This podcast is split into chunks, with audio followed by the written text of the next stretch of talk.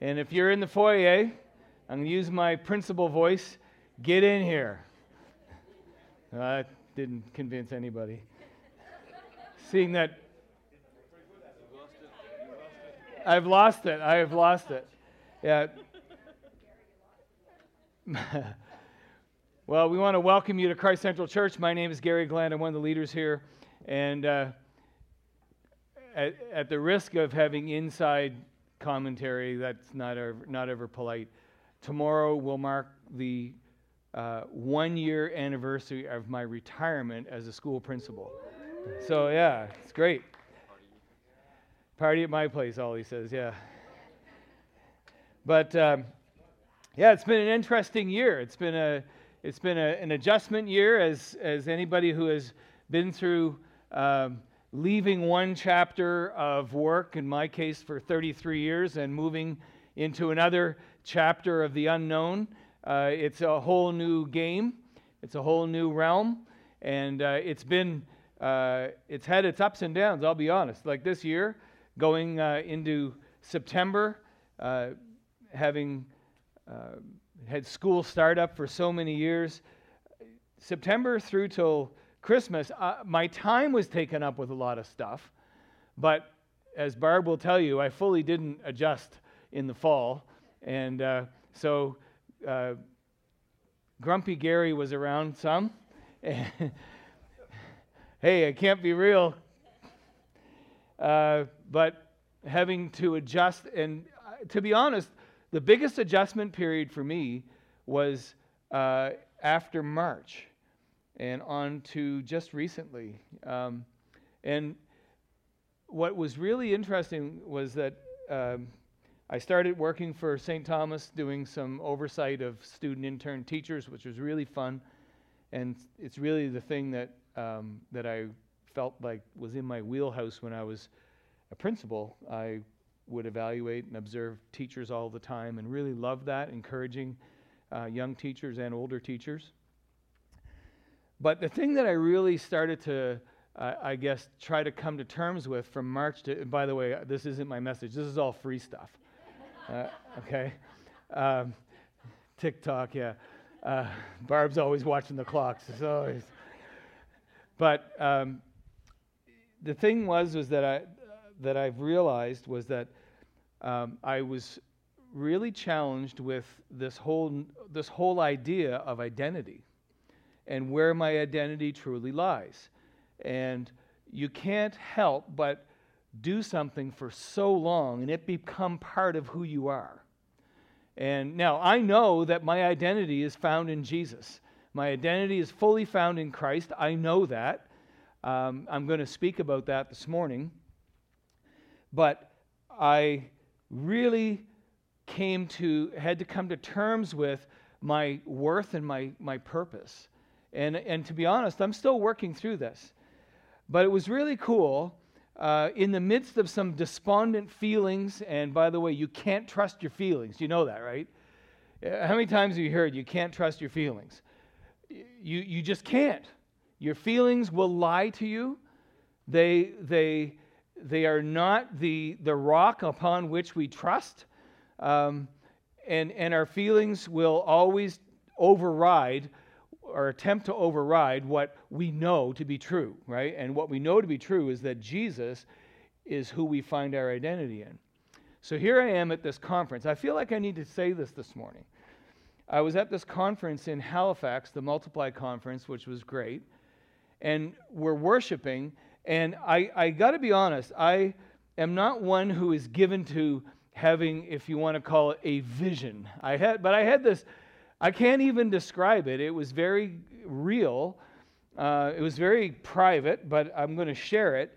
I was worshiping God, and all of a sudden, I saw myself laying on this field, and I was dead. Like, lights out. And so I'm watching this happen. I'm watching myself laid out on this field.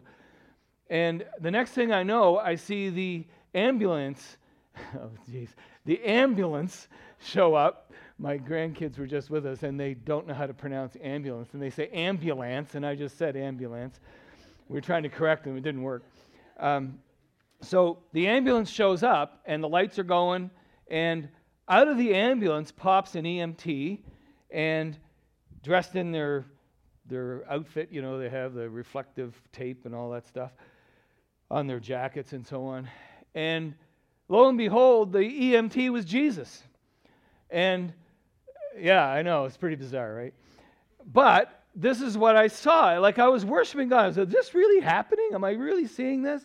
And realizing as this is happening, I mean, the tears are coming down. Like, I just don't cry very much. You know me well. And I'm not given to emotion. But here I am. And Jesus comes over, and he starts doing CPR on me. And the heart rate monitor is there, and it's like, boop. And he's doing the CPR thing, and he's looking at the monitor, he's looking at me, he's looking at the monitor, keeping doing the compressions, and nothing's working. And then, as he takes another look at the heart rate monitor, he stops, and he starts doing, Matt, where are you? Matt Piemonte. What do you call that when they pound on your chest? Is it just? Precordial thump. Well, that's what was, Jesus was thumping me precordially. And that was what was happening. And as he was giving it, and he was looking at the monitor as if, like, he was, like, concerned, but he kept doing that. And the next thing you know, it was like, boop. And I'm coming to life. And this is happening in the span of, like, all of what I've said happens in, like, 8 seconds. And then I'm like, who called 911? Who called 911 anyway? It's like, and Jesus said, in an instant, well, you cried out to me. You cried out to me, and I got here, didn't I? And then the next thing I remembered in this picture was the story of Lazarus. And Jesus, it appears, takes his time, and they wait. But Jesus, his timing is perfect. And he shows up, and he says, Lazarus, come forth. And it was like, Gary, come forth. And you know, from that moment, like, when that happened, I can't explain it, but I feel like I know that there's been a difference.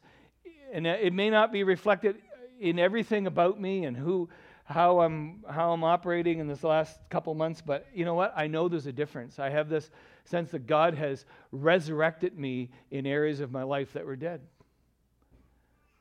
But his timing is perfect. And when you call out to him, it's like calling 911. Have you ever been in an emergency situation and you call 911 and it seems like it takes forever? Jesus comes. And when he gets there, his timing is right. And he's the only person who can give you a resuscitation of life. He's the only one.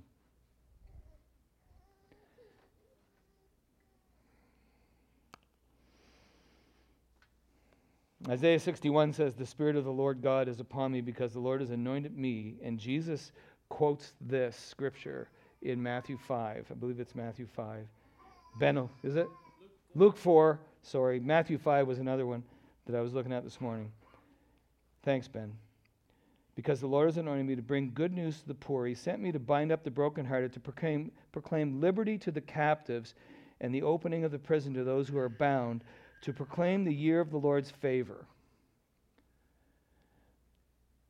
And this next part, Jesus doesn't quote, and the day of vengeance of our God. He doesn't quote that. He stops. Because you know what? The vengeance of God was poured out on Jesus and not you and not me.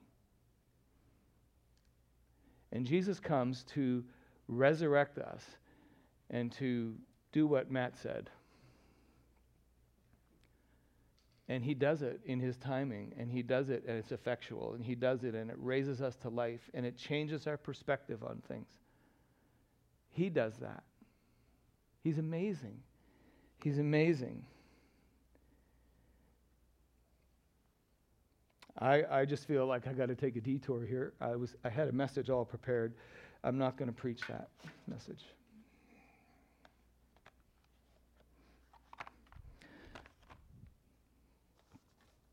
So I'm going to go off the cuff. Are we good with that? Yeah. Are we all right? So I'm in Isaiah 61 if you haven't figured it out. I'm going to stick here for a moment.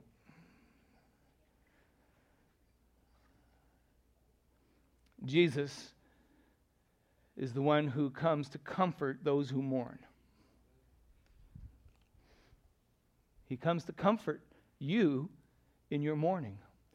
And my question this morning would be, what are you mourning? Are you mourning a person? Are you mourning a frustrated relationship? Are you mourning the loss of a job? Are you mourning financial struggle? Are you mourning the guilt of sin? Are you mourning? Take your pick, fill in the blank. See, we mourn things sometimes that aren't worthy of mourning. There are things that are worthy of mourning, but God wants to remind us that He has come to comfort us in those things which have value in mourning. And so He comes in, He comes under us. And there's some of us that are mourning things right now that, as Jesus puts His defibrillator on your heart and brings you to life, you realize, why was I mourning this anyway? Because it's not been worthy of mourning. And He wants to bring you to life in death. This isn't depressing. This is life-giving. Because that's what Jesus does. He gives life. And He gives it to the full. He gives it abundantly. Comes to comfort those who mourn, to grant to those who mourn in Zion. You know, when you see the word Zion in the Old Testament, Jesus fulfills all the Scripture, right? And we're talking about the church, because God's plan A, and there isn't a plan B for the world, is the church. And the mystery of Christ has been revealed in the church, and the church is His new creation. We could go on for a long time about that one. But He's come to restore those who mourn in Zion, and to do this. You see, because in our mourning, sometimes what we do is we stay in the mourning period a little too long. But He says, I want to come and give a beautiful headdress instead of ashes. Like our African sisters, you know how to rock a headdress. Like, don't you love the headdress? And when Barb and I have been in Africa, what's beautiful is this headdress. I have to think it's connected, even though it's a cultural thing, I have to think that it's connected with gladness. It's connected with the joy of God, the beautiful colors. And He wants us to put on a new headdress of joy instead of ashes. And you know, there's some of us here this morning that maybe you've had the ashes on your forehead too long. It's quite possible. And what Jesus wants you to do this morning is to put on a headdress of joy, a garment of praise, because what? The Spirit gives us joy instead of mourning, right? Put on the garment of praise for the spirit of heaviness. So I'm just going to be honest. I just feel like could be that there's a bit of a spirit of heaviness that might be surrounding some of us. But God says, I'm come to give you the garment of praise. And you're clothed in Christ. You see, the garment of praise that you have is the clothing that you are in Christ. There's nothing that you can do, there's nothing you can't do to get you out of Him. He has you perfectly encased in Himself. His garment is praise because that's who Jesus is. Jesus is praise. Jesus, I think, was the happiest man ever. And if you read the scriptures and you see, like, the images, you read and you see the images of Jesus playing with children, I can just imagine that he was we know he was quite offensive. He was offensive in the right way and for the right reasons, but he would have offended the religious mind because he was so joyful. I mean, when you're in a sucky place, seriously, when you're in a sucky place, do you want to be around joyful people? Be honest. Why do you think that is? It's because, you see, we assign so many things to the devil. But you know what? We war, and we still have this temporary encasement called flesh. It's this thing that we have that is yet to be glorified. There's the now and the not yet of the kingdom of God. And God is going to glorify your bodies, your physical bodies. Your soulishness is going to be glorified one day. But for now, we have this treasure in earthen vessels. And these earthen vessels, they suck sometimes, don't they? I mean, seriously. They really do. They're no fun sometimes. Now, having just turned 60 in April, I've been noticing, like, I creak more in the morning. Like, I do, not just since I've been 60, but for probably the last number of years. There's adjustments that get made, right? But there's times when I just don't like my flesh. I don't like my flesh's propensity to resist God. I don't like how my flesh doesn't want to be in God's presence. I don't like how my flesh wants to lie. I don't like how my flesh doesn't want to be vulnerable and honest and transparent. I don't like how my flesh wants the easy way out. I don't like how my flesh does all those things.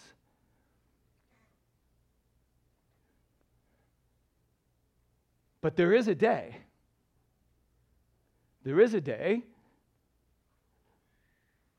when positionally our garment of praise will be made known.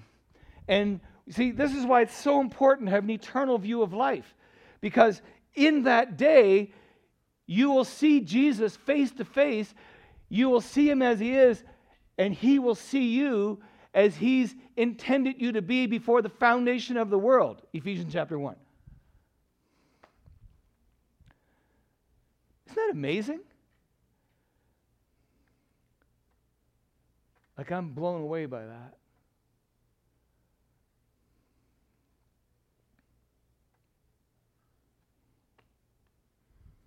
So he wants to change things. He wants to do that. He wants us to take off the ashes and put on a garment of praise. He wants to give us a headdress that's beautiful. And guess what? He's already done it. He's already done it. You see, there's some teaching that has been pervasive in the church for a lot of years that basically says that you're still a sinner. And you're not. This is all connected, you see. You're not a sinner. Now, you still sin because we still have temptations. We still have our flesh encasement, and we make bad choices sometimes. But our nature has changed. So what was at the root of who you are has changed. So that the old person you were before you met Jesus, that's not who you are. You have a new nature. You have a new nature. You see, Terry talked about it when he was here. Terry Virgo talked about it. He said, you know, we have to reckon ourselves in the right column. It's about being in the right column. We have to reckon ourselves as dead to sin and alive to righteousness. We'll move on in Isaiah 61. He wants to give us the oil of gladness instead of mourning, the garment of praise instead of a faint spirit, that they may be called oaks of righteousness, the planting of the Lord, that he may be glorified. Have you considered yourself as the planting of the Lord, an oak of righteousness? Like, oak trees are amazing trees. Oak trees have what's called a taproot.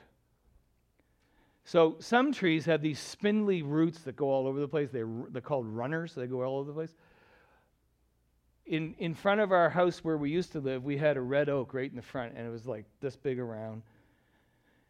I remember talking to a guy that knew about trees, and I said, you know, like, because we were thinking about getting it cut down, and eventually did get cut down, but and it was like, do I have to worry about this tree falling on my house?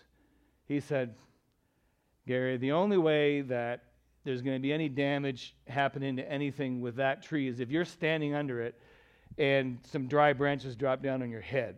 That tree isn't going anywhere because it has a taproot that's typically goes deep into the ground, as deep as, this is what he told me, I couldn't believe it. Then I looked it up and turns out it's true. But this taproot went deep into the ground. He said it goes as deep as it is high. And I'm like, really? Like, that's pretty impressive. You know, like, who thought of that anyway? So, have you considered, though, that you're an oak of righteousness? Why do oak trees thrive so well? It's because their root goes deep, their taproot goes deep into the ground, and guess what? It can be drier than a cork boot in Fredericton, and that oak tree would produce the most beautiful leaves, and every fall I'd be reminded of it because I'd have 40 bags of them to rake up. I mean, seriously. It would be incredibly productive, incredibly fruitful every year. And you couldn't walk on the lawn with bare feet because the acorns would just kill you. Like, it was awful. I mean, this thing was productive. In the midst of a drought, it'd be productive. Sound familiar?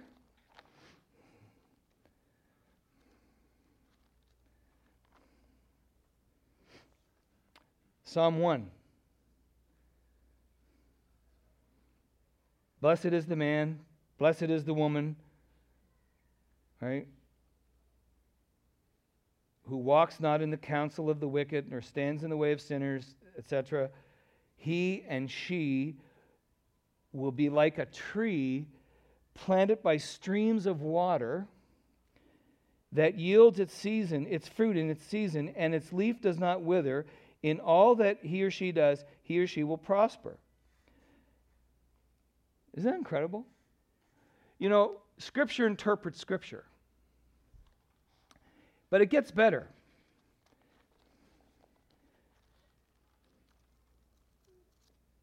Turn to Jeremiah 17. So that gives you a glimpse. That's like the precursor to this next bit. Do I have the right one?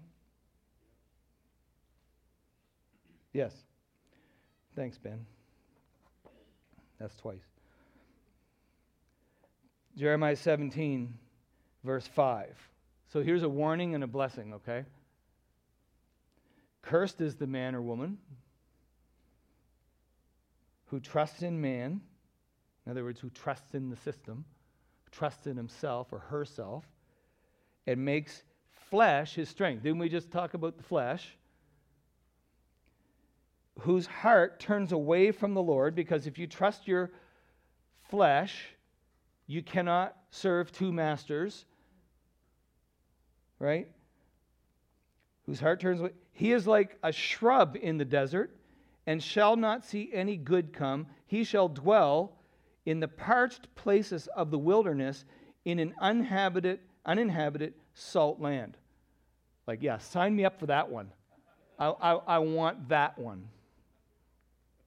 But folks, we sell it sometimes, don't we? And isn't it good that God is gracious and he never lets you go, you see? His grace will pursue you and he will always go looking for you. Blessed is the man or woman who trusts in the Lord, whose trust is in the Lord. They will be like a tree planted by the water that sends out its roots by the stream and does not fear when heat comes, for its leaves remain green and is not anxious in the year of drought, nor for it does not cease to bear fruit. I want to submit to you this morning that both the shrub and the tree live in the same environment. It's a parched land. We're aliens and strangers on this earth. This is not your home. This isn't where you're there's a new heaven and a new earth coming, but this, like, the scriptures are pretty clear. This isn't your home. And it's a pretty nasty world out there. And you can have the most beautiful summer day, of which I hope we get a few, but you can have the most beautiful summer day, but that still isn't your home. It's still, if you want to think about this in the spirit, we live in a dry and thirsty land where there is no water.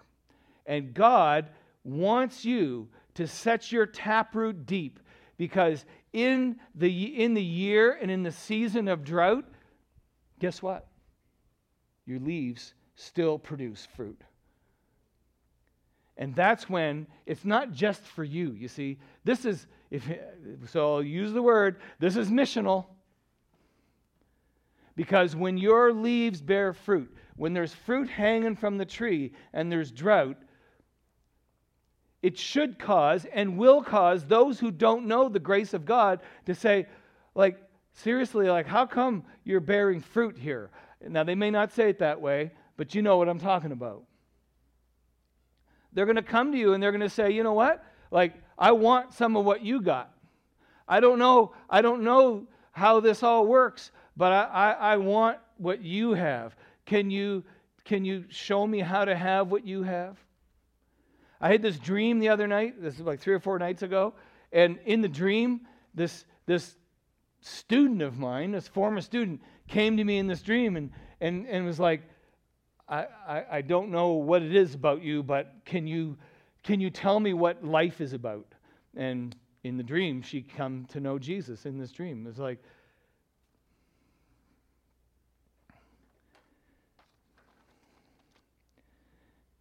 if you go to the next verse in that chapter of Jeremiah 17, there's another warning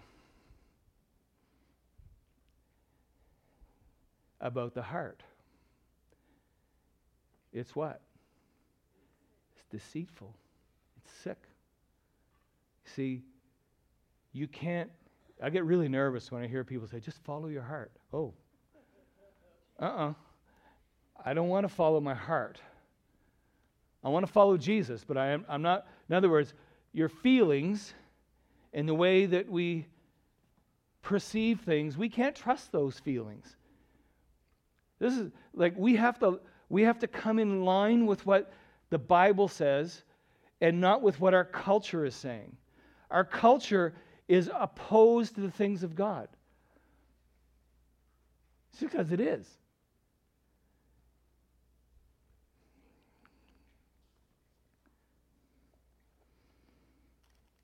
And of course, I said missional. Verse 4 of Isaiah 61 says, they, that's us, shall build up what? The ancient ruins. They shall raise up the former devastations. They shall repair the ruined cities, the devastations of many generations. Strangers shall stand and tend your flocks. Foreigners shall be your plowmen and vine dressers.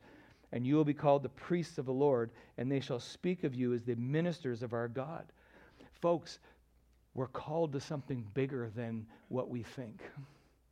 Because it's as much as God restores us, as much as God does the Isaiah 61 in verses 1 to 4, what he's doing, what he's all about, he wants to bring others into this knowledge and this realization of the goodness and the grace and the majesty of God. It's like that's the first thing we hang out there. When you're displaying the fruit of God in your life, you're displaying God's goodness and his grace. It's not about reminding people of how evil they are or their sin. We've got it backwards. We display the grace of God, and when we display the grace of God, there's an awareness of how lost we are. When God's grace was displayed to me by the man and the woman who led me to Jesus all those years ago, they didn't go on about how sinful I was and how separated I was from God. I knew I had a problem.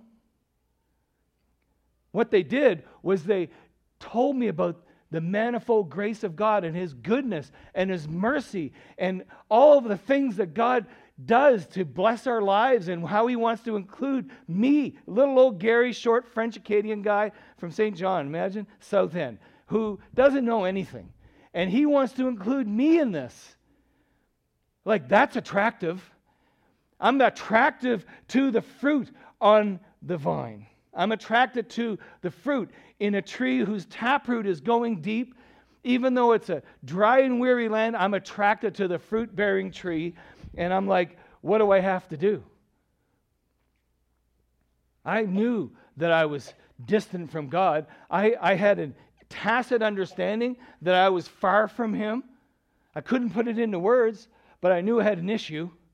Many issues, actually. Probably more than National Geographic, but that's another thing. But at the end of the day, it was the grace and the goodness and the mercy of God. You see, because it's God's kindness that what? Leads us to repentance. It's his kindness. His kindness was displayed to me by two people who painted a picture of God's goodness and grace for me. And I told you the story before, I won't go into it, but I had to lead myself to Jesus because they never got anybody that far before. So what do I have to do? Do I have to kneel? That'd probably be a good day. I had to lead myself kind of to Jesus. I say that with tongue in cheek, but I wanted Jesus. When they displayed that goodness of God, I wanted that. Did I have an awareness of my sin? Absolutely. But I was delivered from it. Because I was taken from one kingdom into another in an instant. See, it's missional. This is bigger than us, guys. This is bigger than Christ Central Church. This is bigger than all the churches in town. This is a global initiative that the Holy Spirit is executing across the planet and has been doing for thousands of years. It's a global thing.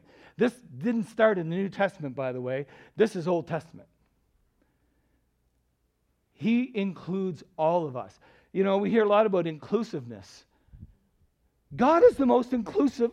It's his idea. I wonder sometimes he's just like, I thought of this first. I'm inclusive. I'm reaching out to you. You couldn't reach out to God. He reaches you. He comes to you. He's coming to your neighbors. He's going, and we have a role to play. We have a responsibility as well. We have a responsibility to maintain our taproot and to keep our root deep in the ground so that it's drinking up the things of the Spirit, because the Spirit gives what? Gives life. Jesus said, out of your bellies will flow rivers of living water. See, he truly does want to anoint you to bring good news to the poor. You can do this. The God of the universe partners with you and partners with me. Like, I don't understand that. I don't get that. It's like, really? You want to, like, seriously? You want to partner with me in this? He wants to partner with you.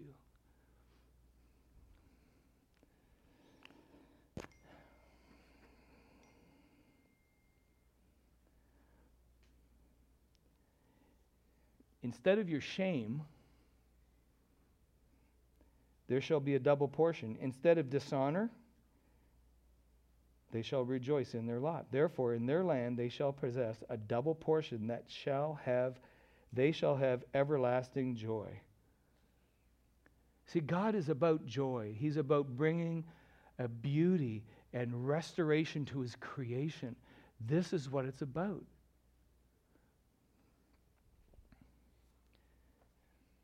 And we have a problem. We're born into this world with the inheritance of Adam.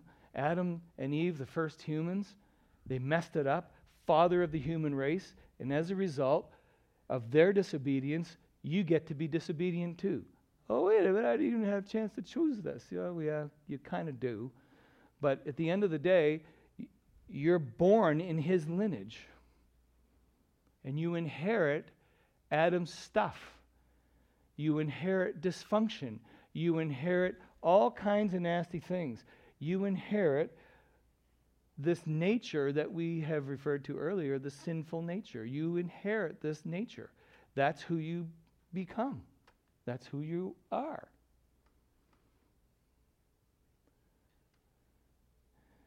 And there's no way out of it. There's no way out of it. But Jesus comes as the second Adam. Do you ever wonder why Jesus had to be born of a virgin? It's because the father lineage had to be broken. That's why Mary was impregnated with the Holy Spirit. And the sin line was broken there because lineage is passed down by the father. And so Jesus' father is his father. And that lineage is broken. And so he becomes, the Bible says, the second Adam, so that everything that Jesus is and does and is about becomes yours when you put your trust in him and you choose him. What happens is you actually, as I said earlier, you become encased in Jesus. You put your trust in him. That's good news, folks. Right? And it's not just for your sins that he died, although it is. It's even worse than that.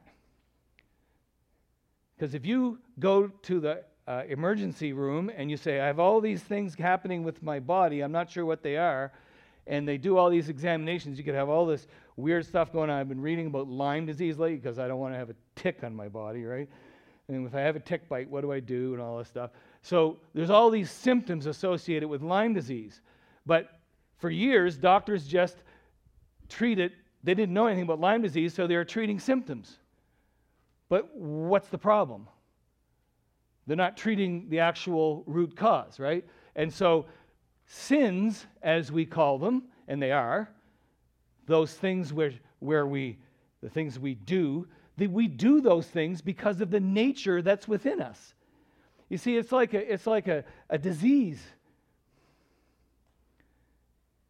And the symptoms of that disease are the things that we do and we don't do, the sins of omission and sins of commission. But Jesus comes and when we put our trust in him, our nature is changed. We're hidden in him, and we take on his life. In his death, we are buried with him. Wonder why in baptism we bury people, because we are more than symbolically, spiritually, truthfully buried with Christ, death spiritually. We're raised to life in Christ, and all that is of Jesus is of us. We're righteous, we're holy, we're redeemed. So if you felt really, really awful this morning coming in here, and you didn't feel like you had the headdress of gladness on, you felt like you were low and couldn't really worship God, well, the reality of it is that, yeah, you can, because, you see, you are righteous because of what Jesus has done, not because of anything you did or didn't do yesterday or this morning, 10 minutes before the meeting. Nothing you can do can change your standing, because he has declared you as righteous. He has declared you as separate unto him. In other words, you're holy. And that's how that works. And redeemed, so there's an eternity for you with him. I think that's pretty cool. So why don't we stand this morning? And maybe Joel and his team can come, and Joel has a knack of pulling the right one out, so I'm not going to even ask him to come up with a song, but I just feel like this morning, you know, Jesus has come to give sight to the blind, freedom to the captives. He wants us to put on the garment of praise for the spirit of heaviness. He wants us to see him as much as we can in this life as he is, as the Savior of the world, as the one who brilliantly stood up in the synagogue and in the temple and pointed to himself in Isaiah 61. It's like, hey guys, that's me. I have come that you may have life and have it to the full. Like, maybe you don't know this Jesus this morning. Maybe, you know, it's like, oh, my life is just a mess. Jesus is the only one that can change the mess and clean things up to the place where you can say, you know what, I can be like him. If that's you this morning, Jesus, all you need to do is call, like do a 911. God, I need you. Come and change my life. We'll work out the details. I knew nothing when I came to Jesus. I didn't know anything about the Bible. I knew nothing. And Jesus met me where I was. He can meet you where you are this morning. Maybe you know Jesus, and maybe, like I said, maybe it's been Ash City. Maybe it's been ashes for a long time. Jesus wants to transform your life, and he wants you to see it differently. Hey? Yeah? I want to pray for us. Lord Jesus, we stand here this morning, and Lord, I feel a little embarrassed because I didn't prepare this. And I just pray, God, that you would take these ramblings and you would use them.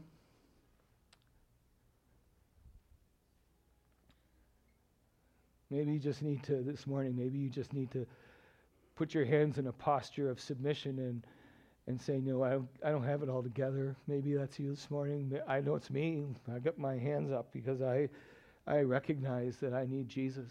And maybe you're in that spot too. You know, you say, you know what, I need Jesus to come and change me.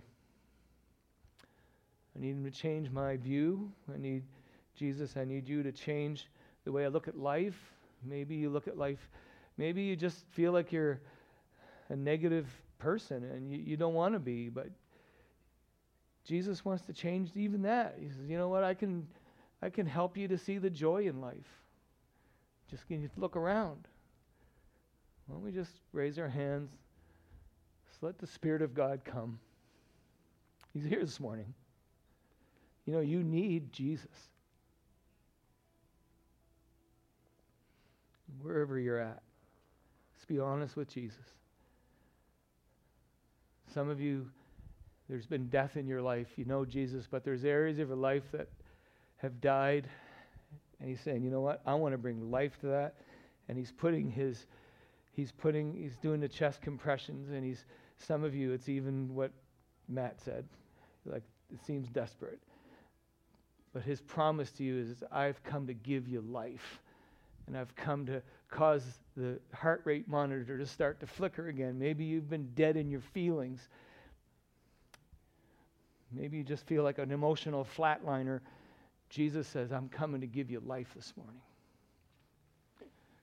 I ask you to do something very brave as Joel plays.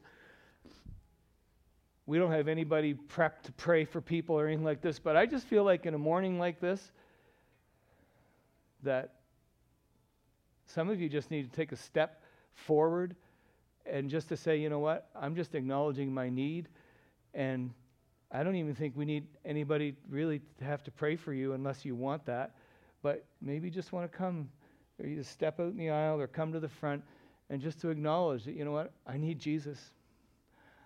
Maybe I want to be that fruit-bearing tree, and I want to be the one that my neighbor comes to. Jesus can answer that prayer too. So we got a lot of bases to cover this morning. So I'm going to let Joel start. Let's just worship for a minute, and then we'll give you a little bit more direction. But God gives these windows of opportunity. Let's worship him. Joel, why don't you lead us?